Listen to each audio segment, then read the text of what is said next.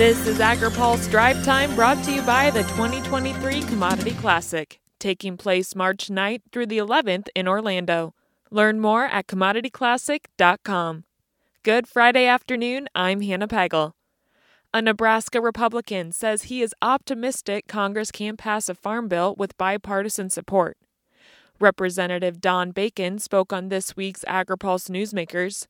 He says there may be some challenges, but if both sides come together, a farm bill will too. Yeah, we may lose some votes from the Freedom Caucus, but if we do this right, working with the Democrats, uh, hopefully we'll be able to get bipartisan support and losing some folks on the very left and the very right uh, hopefully won't make a difference. But right now it's too early to say. Uh, that one of the sticking areas will probably be with SNAP and work requirements, uh, but we'll work through it and we'll, we'll know more uh, come around September and October.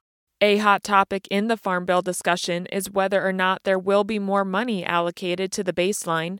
Bacon says many issues outside the Ag Committee will determine the answer to that question. Right now, we're working on a budget, so it's a little early for me to say. My, my thinking is it's going to probably fall within inflation. So we'll probably have more of a steady budget, probably not a, a big increase. I don't think we'll get a significant decrease either, but uh, it's a little early to say. And I think if we can keep spending within inflation, uh, that is, I think, an initial progress when it comes to the Republican agenda. You know, we've been spending way over inflation the, the last two, four years actually. Lia Biondo with the U.S. Cattlemen's Association, Geoff Cooper with the Renewable Fuels Association, and Bev Paul with Davenport Policy also joined this week's show to further discuss how the split control and partisan politics of Capitol Hill will shape food and ag policy.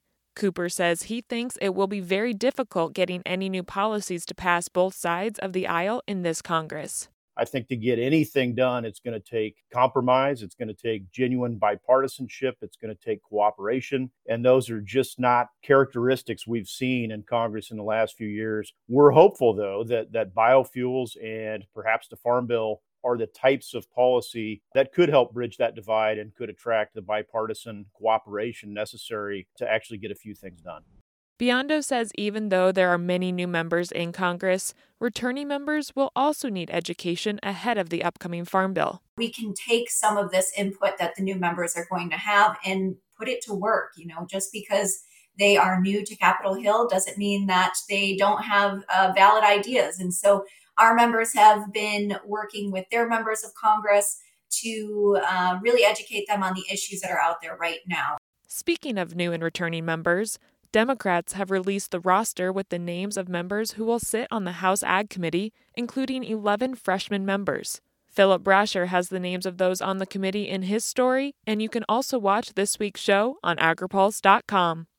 Finally, today, consumers will continue to face high prices for eggs in the grocery store due to the ongoing effects of highly pathogenic avian influenza.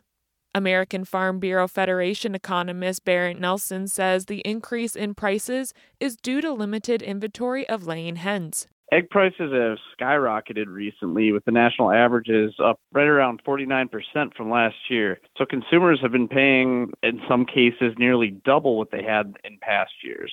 So, what's causing the rise in egg prices? Really, the decreased layer inventory due to avian influenza. That's the primary factor. Nelson says in order for prices to decrease, the supply of eggs needs time to rebuild. So, what we'll really be watching for is a slowdown in avian influenza going into the spring months so that the inventory has some time to rebuild. That would be most helpful in keeping prices down. USDA reported a total of 718 outbreaks of the disease in 2022, with almost half the detections in the spring months and just over 41% were detected in the fall. Now, here's a word from our sponsor. You put everything you've got into securing the next generation of your farm. So why not take it a step further? Commodity Classic is America's largest farmer led, farmer focused educational and agricultural experience, where you'll find thought provoking education, a huge trade show with the latest ag technology, and networking with thousands of farmers who are preparing for the next generation just like you.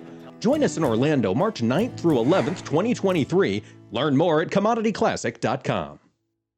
That's all for today's drive time. For more agriculture, trade, environment, and regulatory news, visit agripulse.com. Reporting in Washington, I'm Hannah Pagel.